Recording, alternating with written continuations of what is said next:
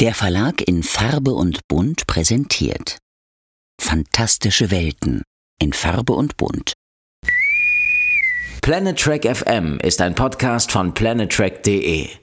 Die ganze Welt von Star Trek und darüber hinaus.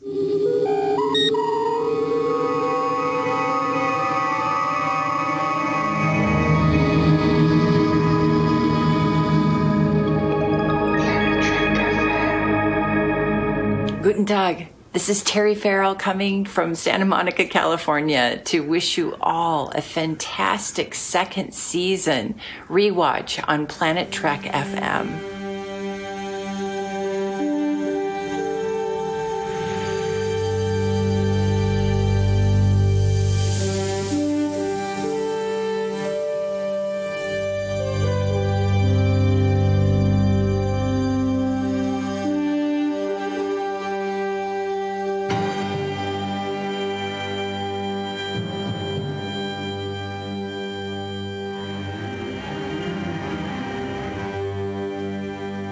Moin moin und herzlich willkommen zu einer neuen Ausgabe von Planet Trek FM, die ganze Welt von Star Trek mit mir, eurem Björn Sülter.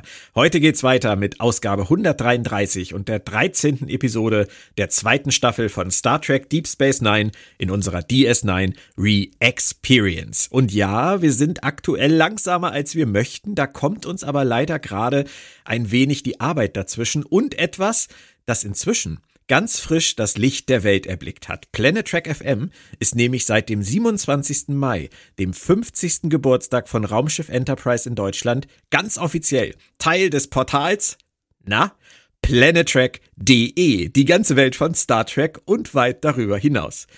Die Domain gab es 1999 bis 2007 schon mal und war damals meine erste Möglichkeit, Artikel und Rezensionen überhaupt ins Internet zu bringen.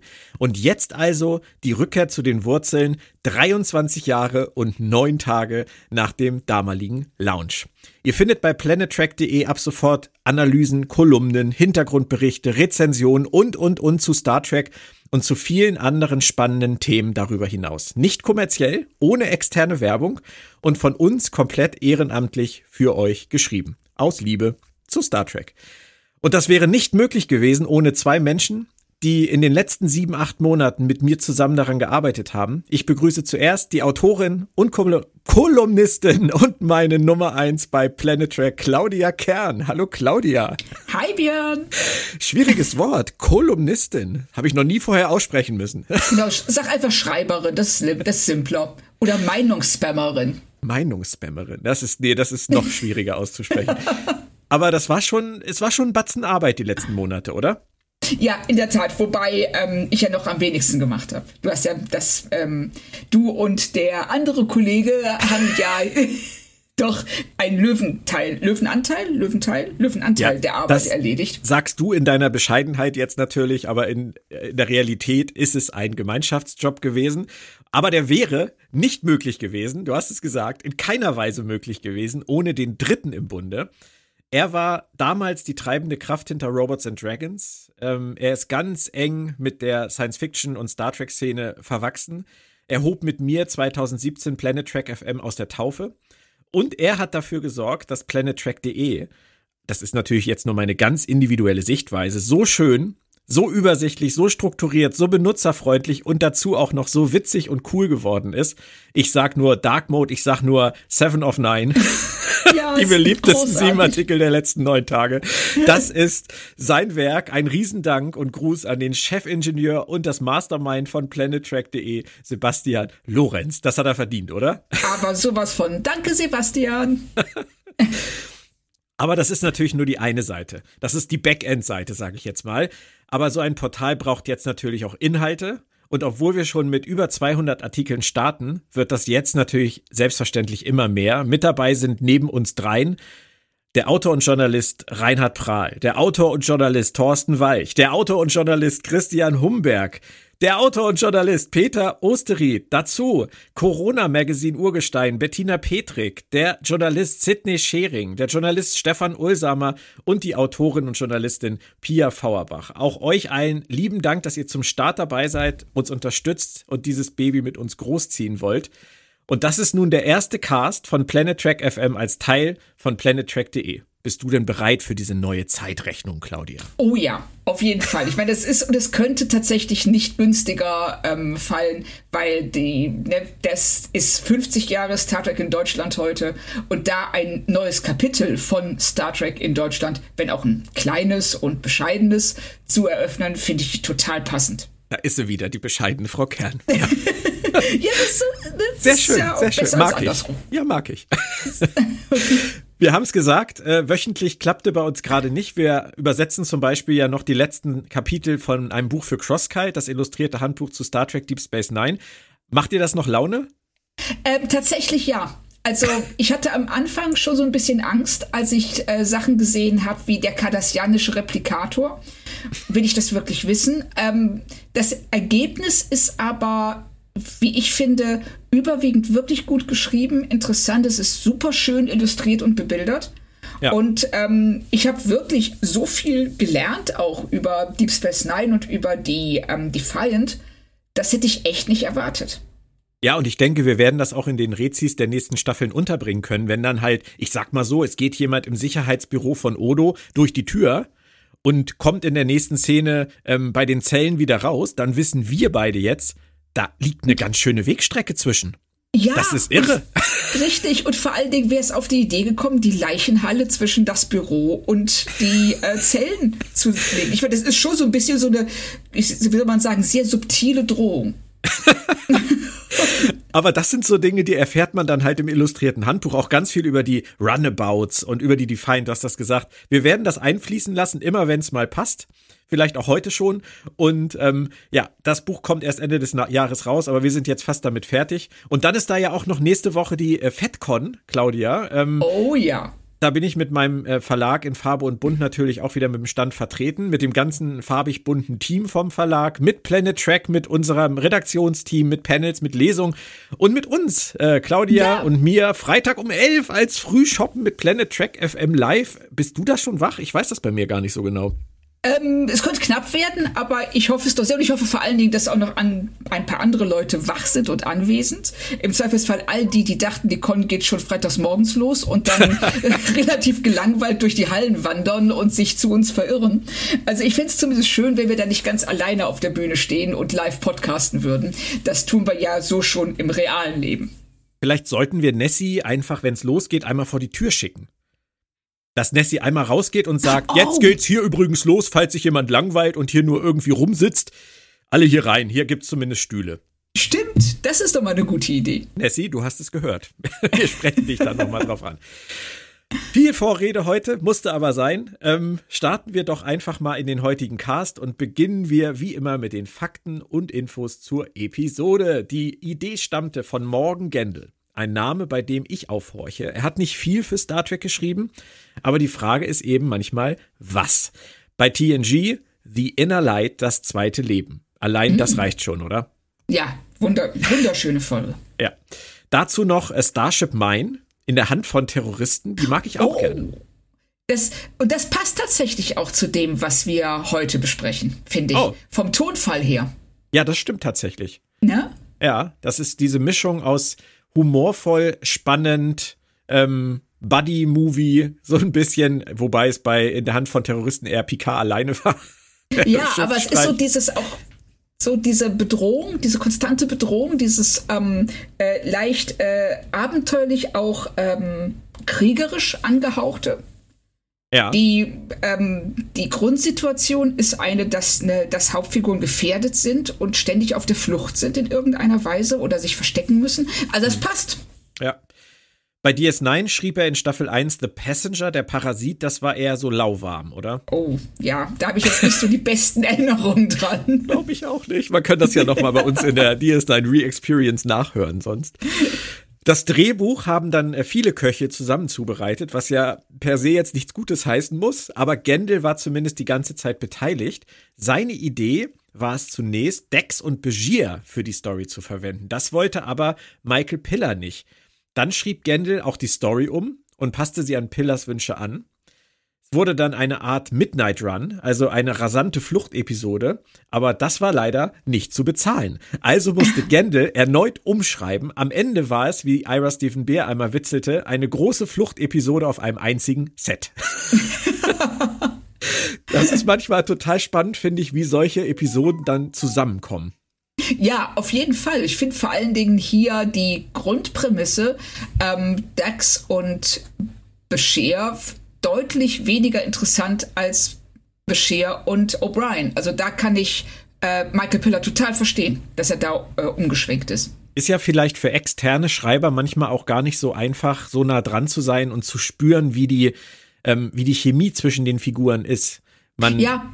Ob der das alles schon gesehen hat, was da vorher war, das weiß man ja gar nicht so genau. Es war ja teilweise auch alles in Produktion noch.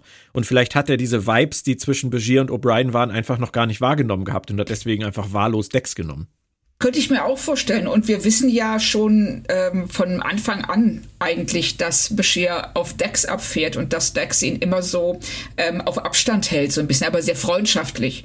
Und ähm, wir wissen halt auch nicht, wie viele Szenen es zum Beispiel auch zwischen Bashir und O'Brien gab, die es gar nicht in die fertige Episoden äh, geschafft haben, so dass der Michael Piller da auch einen deutlichen Informationsvorsprung vor Morgan Gendel gehabt haben dürfte. Ja, mag sein. Ja, könnte ich mir gut vorstellen und ähm, einfach gesagt hat so, hey, das funktioniert mit O'Brien viel besser. Und ähm, könnte ich, also, wir haben natürlich die Alternative nie gesehen, aber ich finde hier, ähm, es ist absolut nachvollziehbar, dass er sich so entschieden hat. Ja, und ich finde, wenn man sieht, was draus geworden ist, dann ist es auf jeden Fall die richtige Entscheidung. Ja. ja. Regie führte Winrich Kolbe in seiner 22. von 48 Track-Episoden, seiner 6. von 13 bei DS9. Und zum Schluss noch zu den Einschaltquoten. DS9 fiel nach einer Pause von drei Wochen am 30. Januar 1994 dezent ab auf ein 8,6 Rating und holte somit erneut um die 8 Millionen Fans ab, etwas weniger als zuletzt. TNG hatte am 31. Januar 1994 erneut starke 11,6 Millionen Zuschauer an Bord. Und das bei einer Episode, die schon sehr speziell war, Claudia. Ich spiele jetzt vielleicht mal ein bisschen, ähm, sagen wir mal, romantische Musik ein. Ich sage Sub Rosa, erinnerst oh. du dich? Crusher. Ja, ja, das sind. Oh, mm. ja, mehr decken wir doch den Mantel des Schweigens über diese. Oder ist das eine Folge, für die du eine kleine Schwäche hast? Ich habe ja eine kleine Schwäche für Trash, muss ich ja sagen. Und ähm, ich mag Dr. Crusher. Jetzt die Sache mit dem Lampengeist, diese, diese versuchte knisternde Erotik in diesem Schottland-Setting war es, glaube ich, ne? Ja. Ähm, äh, hätte es vielleicht nicht gebraucht, aber grundsätzlich bin ich der Meinung, es war immer gut, wenn sie überhaupt Dr. Crusher mal für irgendwas benutzt haben. Und ja, benutzt also, ist ein schönes Wort in diesem Kontext. es stimmt, also die, ähm, ich sag mal, Beverly ähm, Crusher hat nun wirklich nicht die meiste Screentime in den TNG-Folgen. Sie ist immer so ein bisschen da unten auf der Krankenstation abgeschlagen und darf da mal irgendwas sagen. Aber sie hat sehr wenig zu tun und deshalb tut es mir eigentlich wirklich leid, dass sie, wenn sie dann mal was zu tun hat, ähm, sowas wie Sub Rosa dabei rausgekommen ist. Hey Gates, wir machen eine Folge nur über dich. Oh, du hast Sex mit einem Lampengeist. Oh. weißt du, was das Krasse an der Nummer ist? Idee, Sub Rosa, Jerry Taylor, Regie, Jonathan Frakes. Nein. Ja, aber wirklich. Das ist das, was man bei Memory Alpha seit Jahren versucht, aus der eigenen Vita zu streichen. Aber es funktioniert einfach nicht. Richtig, wird immer wieder nachgedruckt. Zurück zu DS9, zum Inhalt der Folge noch. Äh, Chief O'Brien und Dr. Begier helfen zwei ehemals verfeindeten Völkern, biogene Waffen zu vernichten. Leider läuft die Mission dann aber anders ab, als von den beiden vielleicht mal geplant. Ich würde sagen, wir haben jetzt schon fast einen ganzen Cast Vorrede. Bist du bereit für den Teaser? Ja, bin ich. Ist nicht so oft vorgekommen bisher, dass wir mitten hinein in eine Mission auf einer fremden Welt gestoßen wurden bei Deep Space Nine, oder? Nee, also das kam tatsächlich, also wenn ich da einfach so reingeschaltet hätte, ähm, hätte ich gedacht, ich gucke gerade das Ende der Folge. so. Ja, das ist halt so ein, so ein Auftakt, wie man ihn eher von TNG kennt. Ja. Aber bei DS9, ich meine, wir haben immer uns lustig gemacht über die äh, die Anfänge der Folge, wo jemand Ding Dong auf die Station gekommen ist. Aber das ist halt wirklich dieses Rein und wir sind jetzt auf einer fremden Welt ohne Vorrede und ohne irgendwie das Ganze anzusetzen, das haben sie, glaube ich, weiß gar nicht, ob sie es schon mal so gemacht haben. Ich würde mich jetzt nicht so weit aus dem Fenster lehnen, es zu behaupten, dass das das erste Mal ist, aber es ist auf jeden Fall eine Abkehr von der Standardformel. Auf jeden Serie. Fall. Ja, also ich kann mich auch nicht dran erinnern, dass sie es schon einmal gemacht haben. Ähm, aber es hat mich auch wirklich überrascht und für einen Moment äh, fast schon, ich will nicht sagen aus der Bahn geworfen, das wäre jetzt äh, so, das wäre jetzt ein bisschen hochgegriffen, aber es hat mich irritiert. Ich ja. dachte so, hä, ist das jetzt, habe ich was übersehen? Ist das wirklich der Anfang?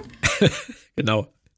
Also, das fand ich schon interessant und sie meiner Meinung nach finden, so bringen sich hier die Exposition auch ziemlich gut rüber. Das geht schnell und wir erfahren alles, was wir wissen müssen. Wobei man natürlich schon sagen muss, ich, ich hab's mir nicht aufgeschrieben. Ich ähm, weiß, dass ich kurz gezuckt habe in dem Moment und habe dann gedacht, ach, egal, äh, vergessen wir es.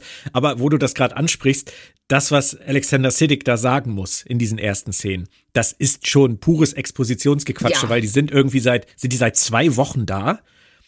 Alle im Raum wissen Bescheid. Alle wissen seit zwei Wochen Bescheid, worum es geht. Und Begier läuft um diesen Tisch und rezitiert die komplette Mission, das Missionsziel, die Herangehensweise ja. und erklärt auch nochmal, was dabei rauskommt, wenn sie erfolgreich sind und wenn nicht. Das Richtig. war schon, das es war nur war für uns. Richtig. Und das, ähm, und es muss sein und das ist auch, und es ist auch schwer es ist einfach wahnsinnig schwer, so eine Exposition zu vermitteln, gerade wenn du in so eine Szene einfach reingeworfen wirst und äh, dem Zuschauer direkt vermitteln musst, nein, das, was du da siehst, sind nicht etwa Energy Drinks, obwohl sie so aussehen, sondern das sind hochgefährliche biogene Waffen, die aber trotzdem zu Dutzenden hinter denen im Regal liegen. Weißt du, so wie du ich sag mal, deine äh, gehackten Tomaten ins Regal stellst, stehen bei denen die, die biogenen Waffen. das war schon. Stimmt, habe ich gar nicht so drüber nachgedacht, aber du hast natürlich recht. Müssen wir über die Frisuren reden, der Telani und der Kellerun? Also ich kann nur sagen, dass ich mir hier aufgeschrieben habe, schön, dass man bei Star Trek Völker anhand ihrer Frisuren unterscheiden kann. Nur anhand ihrer Frisuren, genau, ja. Das ist super. Überrascht es dich, wenn ich dir erzähle, dass die Episode für einen Emmy nominiert war für Outstanding Individual Achievement in Hairstyling for a Series? ähm, ich wusste gar nicht, dass die Emmys so sarkastisch sein können. es ist schon interessant. Also gewonnen haben sie nicht, aber äh, das, die Nominierung also das wiederum an sich, überrascht mich nicht. aber diese Art und Weise, diese Alien-Völker anzusetzen, ähm, das war schon so volle Kanne äh, Toss, also Bele Lokai. Das war schon, die einen haben die, die äh, Haare so wie, wie Tragflächen nach außen und die anderen haben das oben als Dutt auf dem Kopf. Das war, ist schon irgendwie lustig. Ja, fand ich auch. Also bei den einen hätte ich auch gesagt, so, oh, bei Wind würde ich an eurer Stelle nicht rausgehen. Aber Viel Haarspray. Treibhauseffekt, sag ich dir. Ist das nächste Problem auf der Welt. Richtig, genau. Was ähm, äh, hast du dich eigentlich auch direkt gefragt, warum sie diese Dosen, warum sie eine nach der anderen in dieses Teil stellen müssen und den ganzen Schrott nicht einfach in die Sonne fliegen? Habe ich mich nicht gefragt, nein. Okay, cool. Sollte ich? ich weiß nicht, ich weiß nicht. Also die Folge möchte bestimmt nicht, dass du dich das fragst.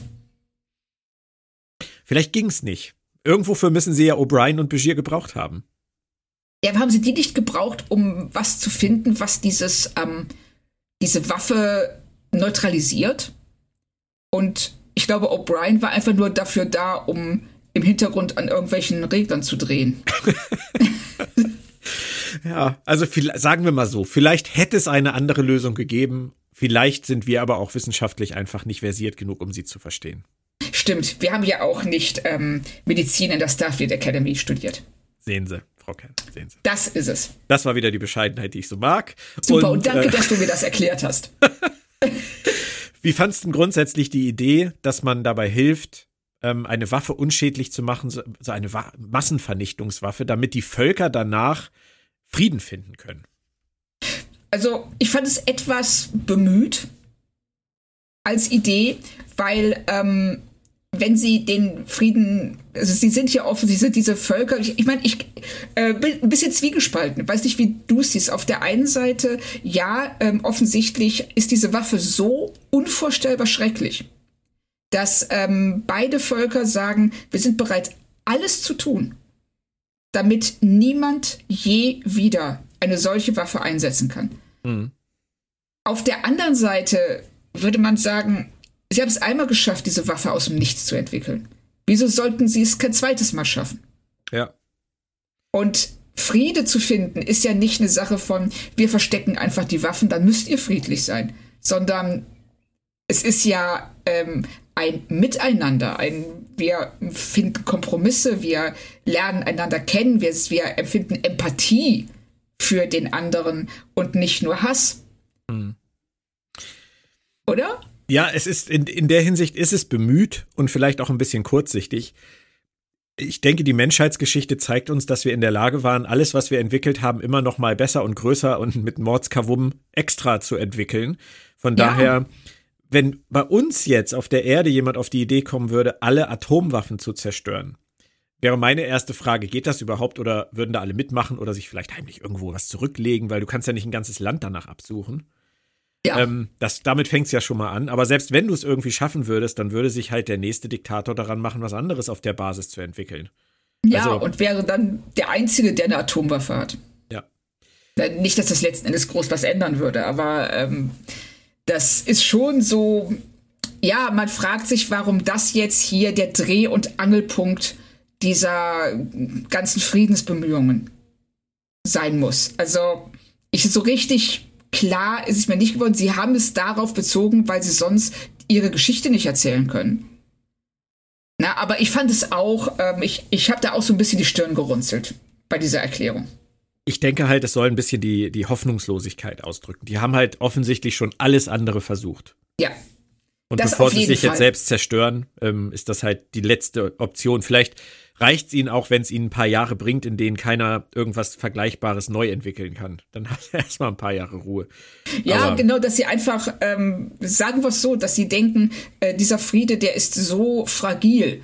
Äh, weil wir eben diese, diesen, diesen wahnsinnig brutalen Krieg hinter uns haben, der viele Wunden gerissen und Narben hinterlassen hat, dass wir jetzt erstmal Ruhe brauchen, also keine Massenvernichtungswaffen, um ein Fundament zu schaffen. Und was dann später kommt, ist dann letzten Endes egal, weil wir dann ähm, eine gemeinsame Basis haben und vielleicht gegenseitig die Friseure tauschen. Ich glaube übrigens, dass wenn jemand auf die Idee kommen würde zu sagen, lasst uns doch die Atomwaffen mal alle äh, einmotten, dass dann mindestens einer sich melden würde und sagen würde, und was machen wir dann, wenn uns Aliens angreifen? Oh, stimmt. Also, dass ja, also, die die, die sind dann ja auch, die sind ja im Prinzip danach dann unbewaffnet. Richtig. Also ich sag mal, ähm, jeder Alien, der uns besucht, ist eh schon ein bisschen weiter. Meinst du? hm, ist nur so eine Idee. Aber vielleicht nicht waffenmäßig, vielleicht nur antriebsmäßig. Ja, das kann natürlich sein. Vielleicht haben die sich auf Antrieb und Musik konzentriert. Und das wäre ein cooles Volk, die würde ich gern kennenlernen. für dein, irgendwann für deinen Star Trek Roman mal. Irgendein total musikalisches Volk, das durch Musik kommuniziert und angreift. Das Musikwaffen hat. Claudia, Musikwaffen. Ich sag dir das. Oh, ja, das einfach so schief singt. Das Der Banjo-Spieler des Todes. Ja. Begier und O'Brien, O'Brien, O'Brien es auf jeden Fall. O'Brien. Der Porsche muss zu Polen. Ja, ja, alles gut. Bashir und O'Brien ähm, wollen eigentlich danach dann nur noch, also nach getaner Arbeit, äh, sie sind natürlich erfolgreich, an einer Feier teilnehmen. Aber dann geht das Drama richtig los. Alles wird kurz und klein geschossen und O'Brien rettet Bashir. Man höre und staune. Ja, aber was sollte er sonst machen? Ihn sich vom Hals schaffen. Also er ist zwar genervt, also auch schon in der ersten Szene, wenn ähm, Bashir seine ähm, äh, Leistungen darlegt und O'Brien nur denkt so, boah, hör doch einfach auf zu reden. Ähm, aber ich glaube nicht, dass er tatsächlich so eine Abneigung gegen Bashir hat, dass er ihn ähm, gerne über die Klinge springen lassen würde. Nur Bashir guckt in dem Moment so, so, what? Du rettest mich? Ja, Danke. stimmt. Tut er auch. Also er ist, glaube ich, vielleicht auch von der Vehemenz die O'Brien da zeigt, überrascht. Ja. Ja, die kommen halt aus ganz unterschiedlichen Ecken, die beiden. Ja. Das wird man in der Folge noch häufiger merken. Dann beamen sie sich raus, weil sie aus dem Raum nicht raus können, äh, beamen sich auf die Oberfläche. Und ähm, für den Moment für uns erstmal Ende der Geschichte, denn auf DS9 bekommt Cisco eine Nachricht, O'Brien und Begier sind tot. Findest du es gut, dass wir an der Stelle schon mehr wissen? Ähm, tatsächlich ja. Weil ähm, wir im Grunde genommen, keiner von uns würde glauben, dass, äh, O'Brien und Bashir tot sind. Und deshalb würden wir dann die Folge mit, ähm, wir würden auf ganz andere Sachen achten. Nämlich auf Hinweise darauf, wie sie überlebt haben, etc. Wenn wir es so schon wissen, können wir uns ganz darauf konzentrieren zu sehen, wie geht man auf der Station mit der mit der Annahme um, mit der Annahme um, dass die beiden nicht mehr leben und wie reagieren die Figuren darauf. Also wir beobachten im Grunde genommen deren Trauer, ohne selbstständig zu hinterfragen, ähm, wo sind denn eigentlich Bashir und O'Brien, weil wir wissen ja, sie können nicht tot sein. Das mochte ich übrigens zum Beispiel bei Star Trek Enterprise bei der Folge Shuttlepod One auch so gerne, dass Malcolm und, und Trip glauben, die Enterprise wäre zerstört und sich fragen, wie, was das jetzt für sie bedeutet und sich damit versuchen abzufinden, dass sie sterben werden in ihrem Shuttle. Ähm, wir aber die ganze Zeit wissen, dass das natürlich Quatsch ist. Ja. Und wir uns einfach darauf konzentrieren können, wie diese beiden Figuren damit umgehen. Genau. Also ich finde, das ist so ähnlich, wenn du einen Film, der so einen Twist-Ende hast, wie diese M. Night Shyamalan Filme oft. Wenn du die schon, den Film schon mal gesehen hast und äh, also weißt, wie er ausgeht, dass du beim zweiten Gucken einen völlig anderen Film siehst. Und das klappt bei Sixth Sense zum Beispiel ganz hervorragend. Und bei anderen weniger, aber bei dem zum Beispiel siehst du tatsächlich äh, den Film aus einer ganz anderen Perspektive. Und das ist echt interessant. Ja. Also ich mag es auch, wie es ist. Ähm, man kann besser echt über die relevanten Sachen nachdenken, über das Entscheidende, was sie sagen wollen. Ähm, warum tun die Tilani und Kellerun das? Das ist auch eine spannende Frage, finde ich. Und wir können uns da einfach so drauf einlassen, ohne dieses ewige, oh, sollen wir das jetzt wirklich glauben? Sollen wir das jetzt wirklich glauben? Genau. Ja. Und während Cisco äh, eine offenbar gefakte Aufzeichnung erhält, geht der zweite Erzählstrang dann äh, mit den beiden auf der Flucht weiter und dann ist es eigentlich von 0 auf 100 ein Buddy-Movie. Ja, sofort. Also auch mit dieser ganz typischen Dynamik, die wir in den Buddy Movies haben. Eben zwei Figuren, die ähm, sehr unterschiedliche Persönlichkeiten haben und sehr unterschiedliche Kenntnisse, die sich irgendwie zusammenraufen müssen und jeder der beiden muss ein Stück weit aus sich rausgehen und über seinen Schatten springen, um eben das Problem, vor dem sie stehen, zu lösen. Ich finde aber trotzdem, dass die beiden noch nie so gut harmoniert haben wie hier. Und ich habe mir das so hergeleitet, dass O'Brien vielleicht auf dieser Mission spätestens erkannt hat, wie gut Begier eigentlich ist. Kann das sein? Ich denke schon, weil O'Brien hat ja ein sehr äh, zwiegespaltenes Verhältnis zu Bashir.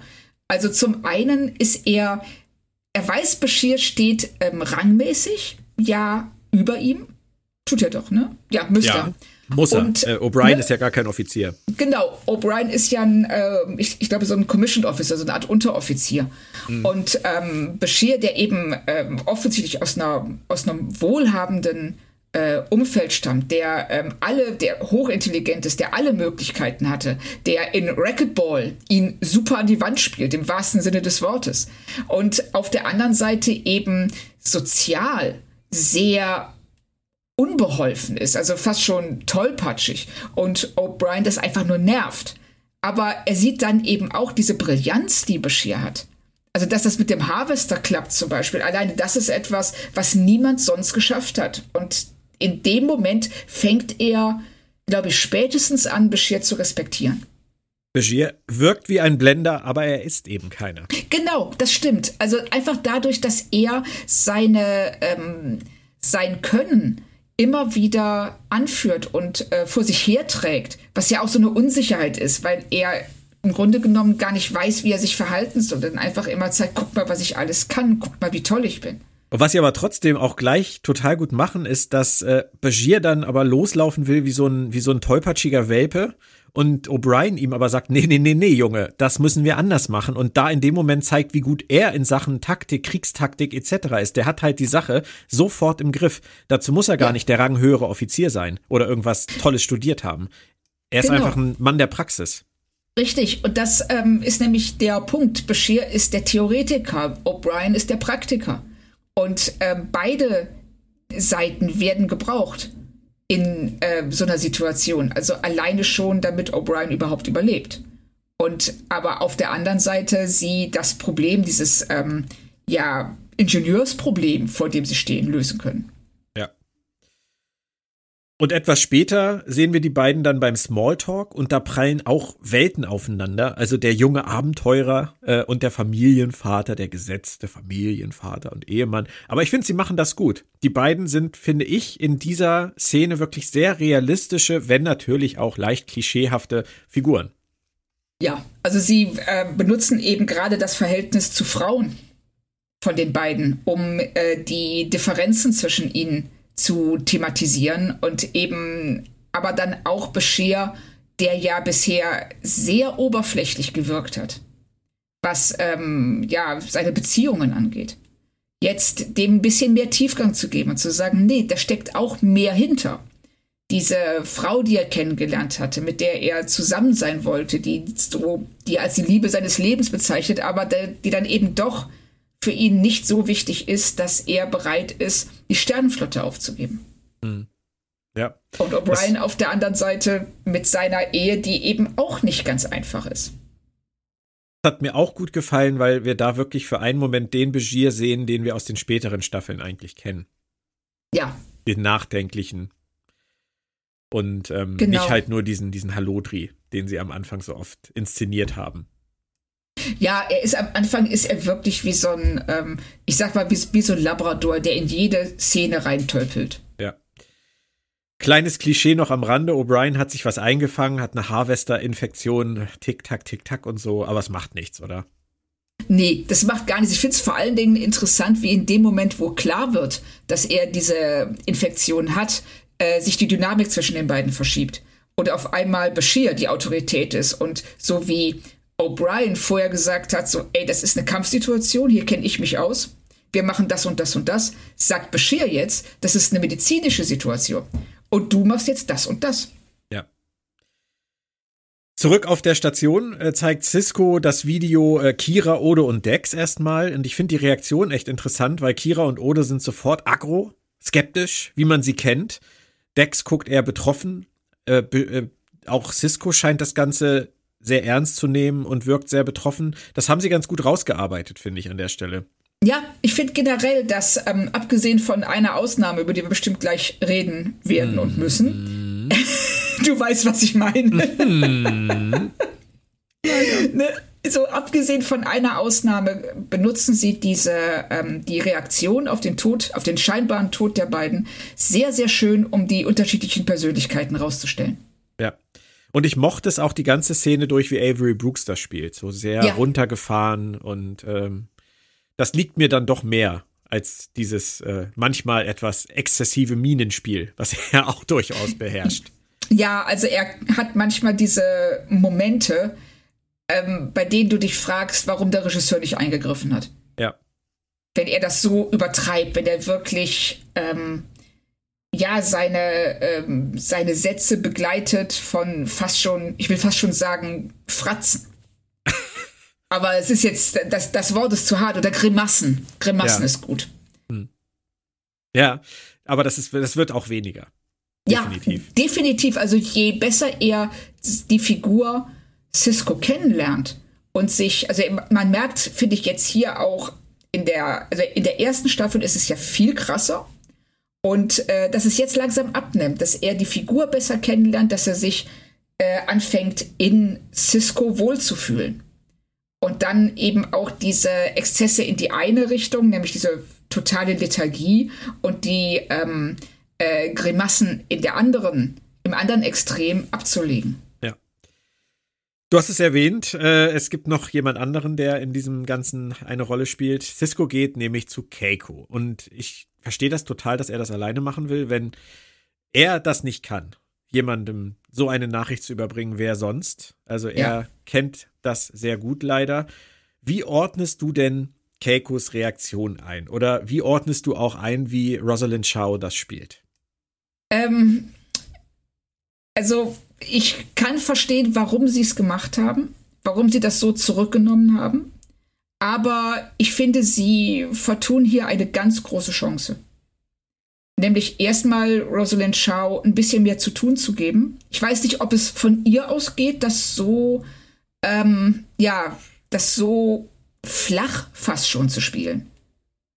Und was ich überhaupt nicht verstehe, das ist, dass sie in dieser Situation Molly nicht erwähnen. Ja. so. Da ist was dran. Oder? Ja, da, da so, so schnell wollte sie, upsala, so schnell wollte sie Molly dann doch nicht informieren, denke ich mal. Und da das Ganze sich dann ja am Ende auch aufgeklärt hat, musste sie Molly wahrscheinlich gar nicht sagen, dass ihr Vater tot ist. Aber sie haben es einfach ignoriert. Sie haben es komplett ignoriert und ähm, sie hätten es ja gar nicht. Ich habe mir wirklich überlegt, wie man das ähm, besser hätte machen können oder wie es anders hätte machen können. Und äh, sie müssen ja nicht ähm, die, ja, die Schauspielerin von Molly in diese Situation bringen, die auch für ein kleines Kind ja schwierig zu spielen ist. Ähm, aber einfach, dass Keiko die Tür aufmacht und in, und in ihr Zimmer geht. Ja, sehr schön, sehr schöne Idee. Das ist so was Kleines und wurde eben auch, weil hier ist es so, das bleibt unheimlich an der Oberfläche, wie äh, sie es spielt. Und ähm, dann sagt er ihr ja auch, ähm, ja, ich, ich schick dir dann das Video. Du denkst so, hör mal, du kannst dieser Frau nicht einfach das Video schicken, der äh, in dem ihr Mann umgebracht wird. Wenn überhaupt, solltet ihr sagen, pass mal auf, du kommst in mein Büro und wenn du möchtest, sehen wir uns das zusammen an. Ja. Und ich erkläre ja. dir, was da passiert. Mich hat ihre Reaktion auch irritiert. Ich habe dann natürlich versucht, mir einen Reim drauf zu machen und ähm, Trauer ist ja nichts, was man irgendwie lernen kann. Trauer ist nicht etwas, was nach irgendwelchen Parametern abläuft. Jeder trauert selber, jede Kultur trauert auf ihre ganz spezielle Weise. Hast du das eben gemeint, als du sagtest, du glaubst, du weißt, warum sie es gemacht haben? Ist das eine kulturelle Geschichte? Das habe ich auch vermutet, dass sie ähm, darauf dass sie einfach sagen wollen, guck mal, jeder, wie du gerade schon rausstellst, jeder trauert anders.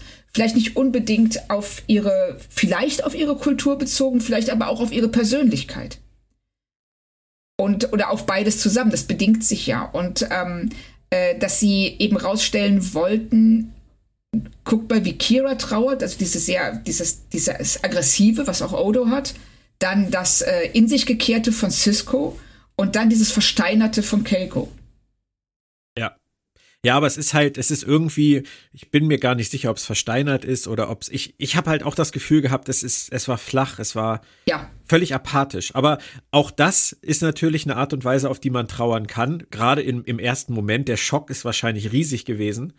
Und ähm, es gibt halt einfach Menschen, wenn du, die, wenn du die konfrontierst mit irgendwelchen Extremsituationen, dann ähm, machen die emotional komplett zu und schalten in so einen völlig rationalen, ich muss das jetzt irgendwie regeln Modus. Und mhm. vielleicht ist sie so jemand.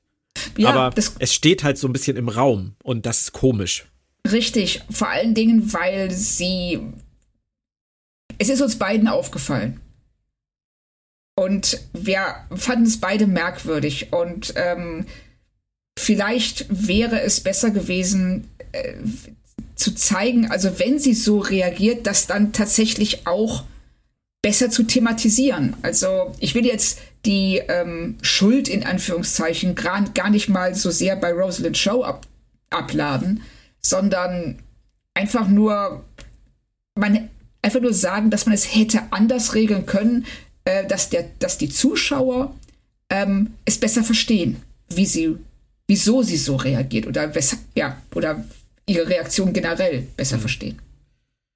Im Quarks äh, reden derweil Kira und Dex miteinander über das Thema und wir erfahren etwas, das mich im ersten Moment, also ich habe es erst gar nicht groß beachtet und dann habe ich angefangen darüber nachzudenken, fand das total spannend, denn Dex hatte Begiers Tagebücher und sie hat sie nie gelesen. Und da dachte ich nur so an seine genetische Aufwertung. Ist natürlich klar, zu dem Zeitpunkt der Serie, zweite Staffel, hatten die Autoren das noch nicht geplant, haben das noch nicht gewusst, dass sie aus Begier irgendwann diesen genetisch aufgewertet machen. Aber wir wissen, dass er genetisch aufgewertet ist. Und wir tun jetzt einfach mal so, als wäre es Teil der Geschichte. Ähm, wollte Begier vielleicht, dass Dex das weiß und ihn besser versteht? Und ist das eine fast schon unglaubliche Wendung des Schicksals, dass sie sich nie dazu durchringen konnte, das zu lesen? Ja, also ich finde den als Gedanke finde ich das super. Obwohl wir, wir wissen natürlich, es war nicht so, es war nicht beabsichtigt, aber es funktioniert. Und ähm, was eben auch, das erschleppt das ja, wie wir in späteren Staffeln dann erfahren, mit sich rum. Und dass sie ähm, das nie gelesen hat, das ist ja auch in dem Moment, wenn sie und Kira da sitzen, das ist etwas, das sie nicht wieder gut machen kann. Ja. Es ist, und das finde ich auch unheimlich schön, dass sie in diesem Moment, ähm, Bashir ist tot und damit ist etwas zu Ende. Damit, ist etwas gekappt worden und das drückt sie aus, indem sie sagt so, hey, ich habe das nie gelesen und ich kann es zwar jetzt noch, ich kann diese Tagebücher jetzt noch lesen, aber es hat keinen Sinn mehr. Ja.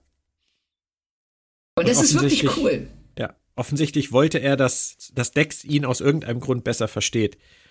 Und ja, ähm, ja das ist, es ist eine sehr schöne kleine Nuance, die sie da reinbringen, ähm, die ich auch schon vergessen hatte völlig. Also da konnte ich mich gar nicht mehr dran erinnern. Ich finde es sehr, sehr hübsch. Also ich finde auch, das ist äh, tatsächlich eine meiner Lieblingsszenen in der Folge, weil die so, ähm, es passt so gut, ähm, diese Endgültigkeit darzustellen. Und ähm, wird aber dann am Ende auch, wie ich finde, schön aufgelöst, wenn Quark kommt und sagt, hier sind zwei Getränke aufs Haus. Und Kira ihn einfach derartig verständnislos und verblüfft anguckt, weil das doch wahrscheinlich noch nie passiert ist. Aber es ist auch für Quark ein super Moment. Ich meine, äh, auf seine Art und Weise ist das, das ist High Praise, wenn er sagt, ja. sie waren gute Kunden. Ja, das ist das Beste, was ihm als Ferengi einfallen kann. Ja, und wenn du gute Kunden hast, dann wertschätze sie, sagt er. Und er ist dabei total bei sich. Er ist total, da, da ist kein Rumgekasper und es kommt kein komischer Nachsatz. Es ist einfach nur von ihm Wertschätzung da. Ja, und das finde ich richtig. toll, dass sie das nicht nutzen, um dann ihn am Ende sagen zu lassen, ach ja, der, den Umsatz hätte ich gerne weiter gehabt oder jetzt kann ich endlich das blöde Dartboard abnehmen, das noch gar nicht hängt. Egal. Aber weißt du, sie hätten ja auch dieser Versuchung erliegen können, ihn am Ende wieder zum Kasper zu machen. Aber das tun sie nicht. Nein, also, und sie lassen hier allen, ähm, sie lassen ihm hier seine Würde, was sie ganz oft eben nicht tun. Und ich finde das wirklich ähm, auch für ihn, wie du schon sagst, einen sehr schönen Moment, dass er dieses, dieses Lob aussprechen kann, diese Trauer zeigen kann, die dann zwar von Kira nicht, nicht verstanden wird, von Dex schon, habe ich den Eindruck. Ja.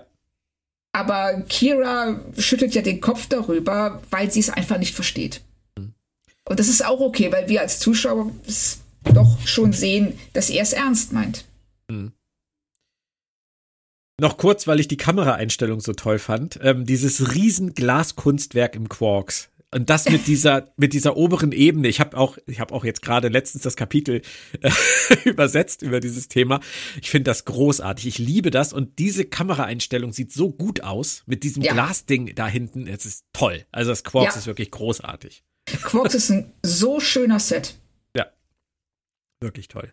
Ja. Aber wir müssen über Keiko reden, denn dann startet Keiko durch. Eben war sie noch völlig apathisch und jetzt auf einmal ist sie total in Action und sagt: Miles, Miles trinkt in diesem Video um 15 Uhr Kaffee. Das kann nicht sein. Und was sagst du? Ähm, das war der Moment, wo ich wirklich überlegt habe: Hallo, sind die doch. Also, äh, nee, sagen wir es anders. Ähm, ist es eigentlich, gibt es auf allen Planeten in 15 Uhr? So. Okay, davon mal ganz abgesehen, ja. Aber auch, das ist so weit hergeholt. Ja, du weißt so, nicht, wann er ins Bett gegangen ist, ob er die Nacht richtig. durchgearbeitet hat. Und, genau. Und dann, sie hat, und dann kommt, ja, sag du bitte. Nee, sie hat keine Ahnung, ob 15 Uhr auf dem Planeten vielleicht äh, früher Vormittag ist. Oder wieso, wer kommt auf die Idee, mussten, müssen alle 24 Stunden haben? Äh, ja, also das ist, das ist auf so viele Arten schräg und selbst wenn diese Uhrzeit 15 Uhr sich auf 15 Uhr auf der Station bezieht, ist das trotzdem total irrelevant. Also, ja. und dann, dann kommt ja auch diese Gegenfrage, könnte das nicht Tee sein? Und dann sagt sie, nein, die spektroskopische Analyse des Getränks, der Holo nach bla Phase, nein, dieses, dieser Übertragung und das ist Kaffee. Das ist sowas ja. wie Kaffee. Wer, wer soll das denn glauben? Ja, das, äh, niemand. Also ja, okay. ich finde, also ich hätte auch total verstanden, wenn Cisco dann zu ihr gesagt hätte, oh ja, voll spannend, interessant. Ich kümmere mich. Schick dir drum. mal den Trauerberater. Ja, genau, so Counselor. ja, das hätte die Reaktion sein müssen. Keiko, ich weiß, ja. Sie sind aufgewühlt. Wir reden darüber. Alles ist gut, ich kümmere mich um die Sache. Aber die springen ja alle drauf an. Das finde ich ja. ja. noch viel schräger. Also Richtig. die forschen jetzt wirklich ernsthaft nach, weil Miles vielleicht müde war und einen Kaffee brauchte. Das genau. ist also es ist äh, der Moment, wo die Folge hätte kippen können, aber am Ende ist es eigentlich nichts, was die Folge kaputt macht, oder? Nein, ist es nicht. Also sie brauchen hier irgendwas, das ist das Beste, was ihnen eingefallen ist. Darüber kann man sicherlich geteilter Meinung sein. Aber ähm, es ist ein notwendiger Moment, um Zweifel am Tod der beiden zu wecken. Ja.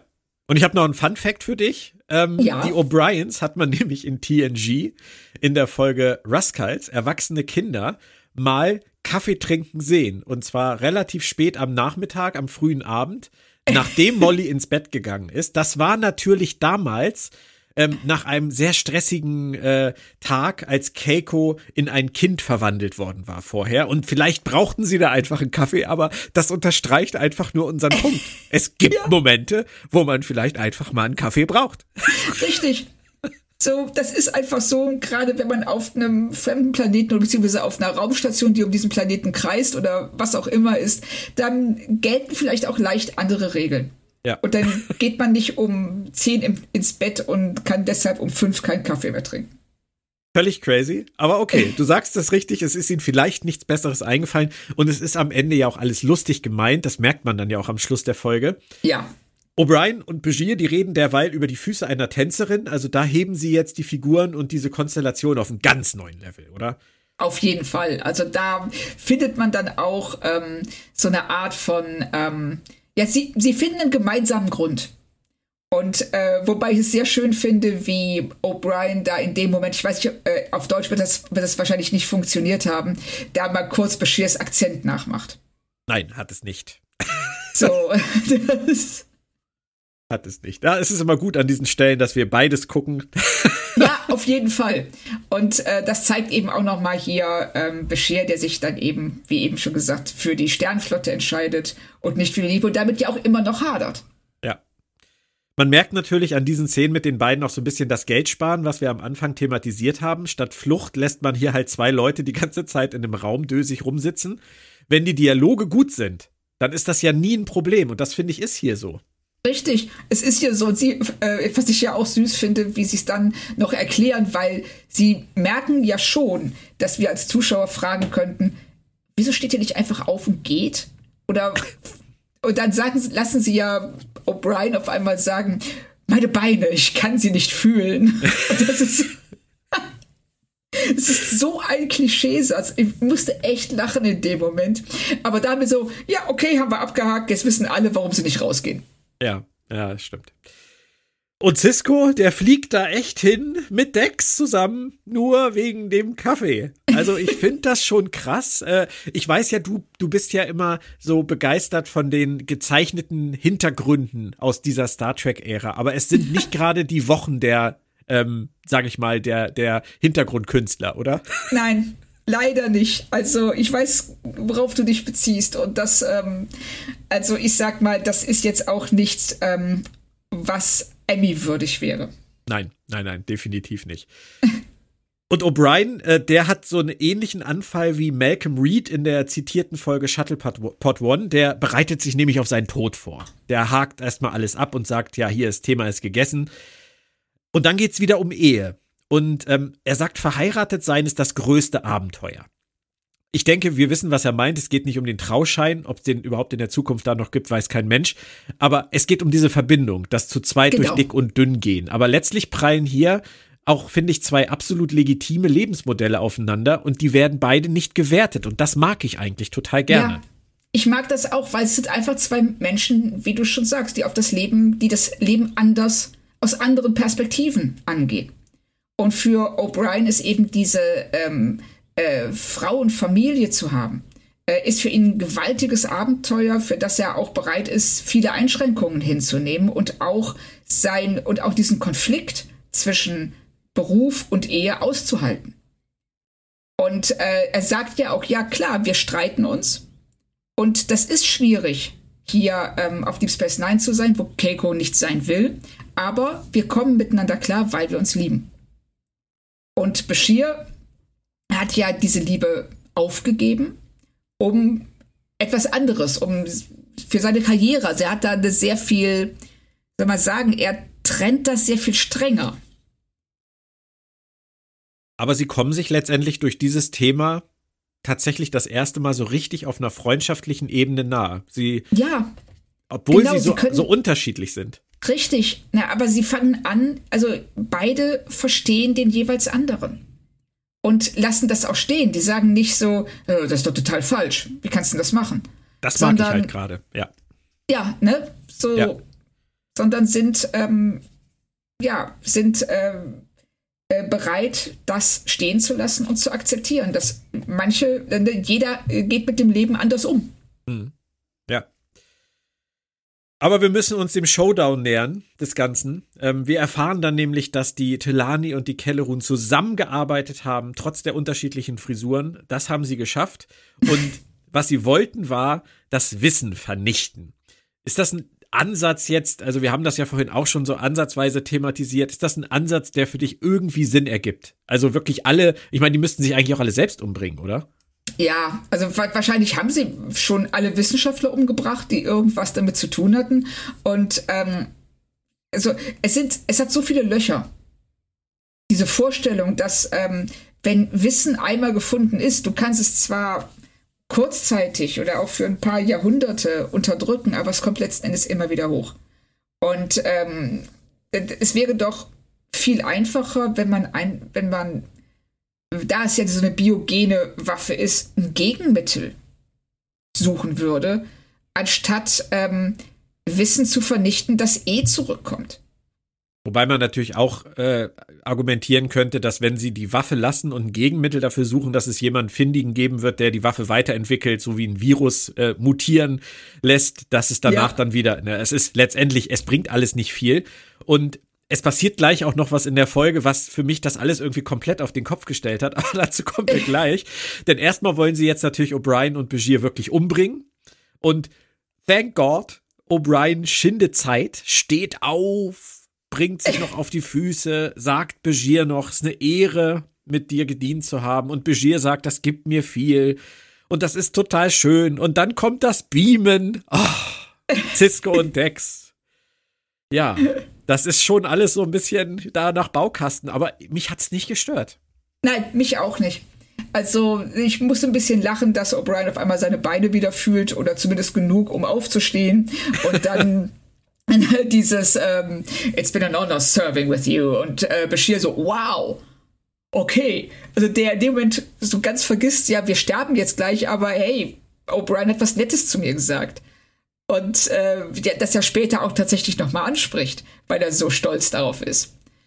Ähm, und dann dieser B-Moment, nein, also es ist sicherlich ähm, aus dem Story-Handbuch 101, aber es passt hier, es funktioniert und ähm, wir haben die, die, der Weg, der uns bis dahin geführt hat, der macht Spaß. Also es hat mich überhaupt nicht gestört. Ja, und dann erfahren wir, dass die halt so weit gehen würden, dass sie auch Cisco und Dex und das Runabout äh, abschießen würden, alle töten würden und es ist nur konsequent. Es ist krass, aber es ist nur konsequent und, und die müssen dann einen Trick anwenden, der, ja, vielleicht ein bisschen vorhersehbar ist. Sie wechseln aufs andere Runabout und fliegen weg, während die Telani und die Kellerun das andere Runabout äh, zerstören dürfen. Alles okay. Ähm, aber dann auf einmal sagen die Telani und die Kellerun, naja, wir haben sie sterben sehen. Egal, lass sie fliegen. Das ändert doch überhaupt nichts an der Sache, dass die mit dem Wissen ihrer, ihrer Harvester-Waffe weggeflogen sind. Ja, also das äh, habe ich auch nicht verstanden. Das ergibt keinen Sinn. Also ich finde es auch äh, davor schon, wenn sie das erste Mal auf den Runabout schießen und Cisco sagt so, ähm, Leute, das ist eine Kriegserklärung.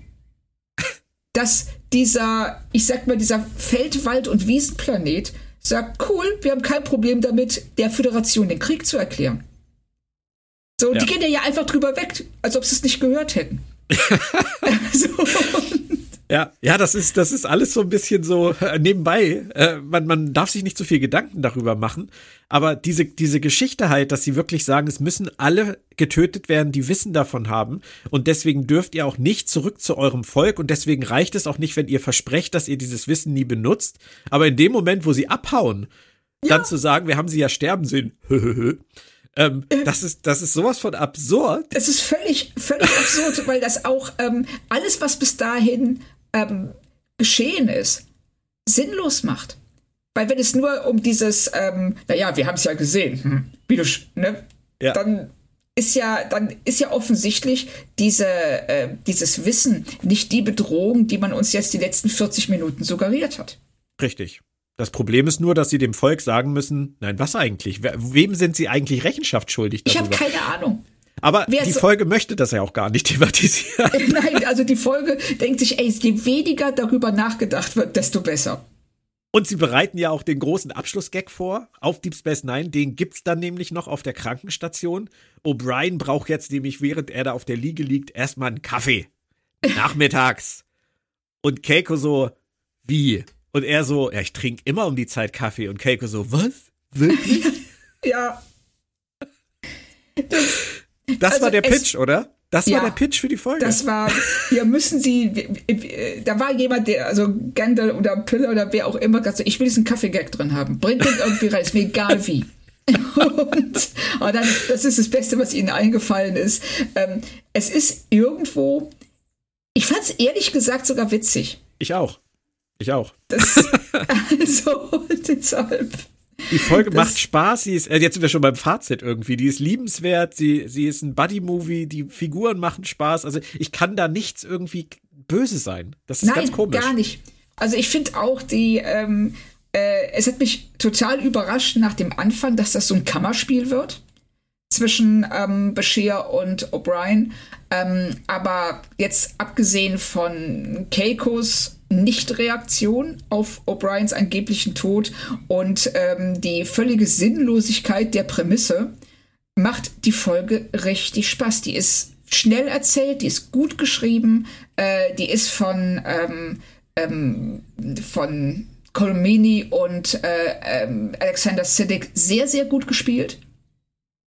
Und wir haben hier, wir sehen, wie die sich zusammenraufen und das ist jetzt, das, ja, das ist ein richtiges Buddy-Movie, ja.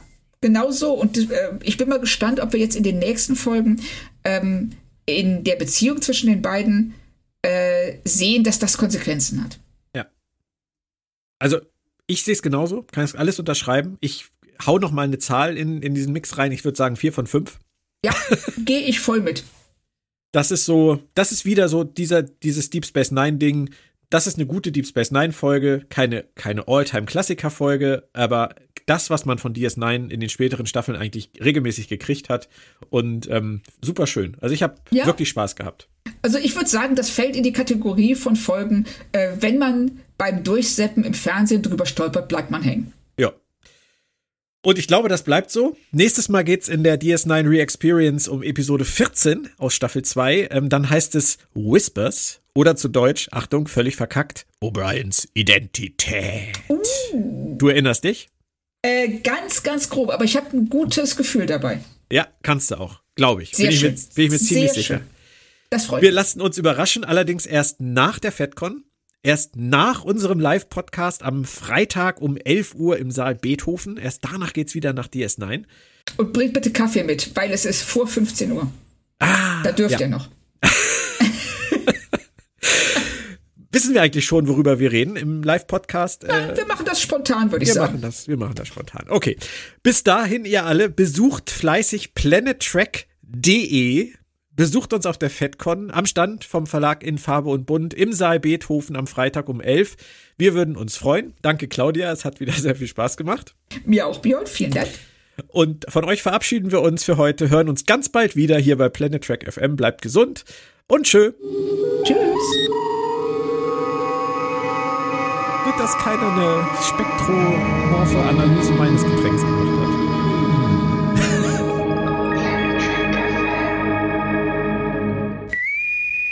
Planet Trek FM ist ein Podcast von planettrek.de. Die ganze Welt von Star Trek und darüber hinaus.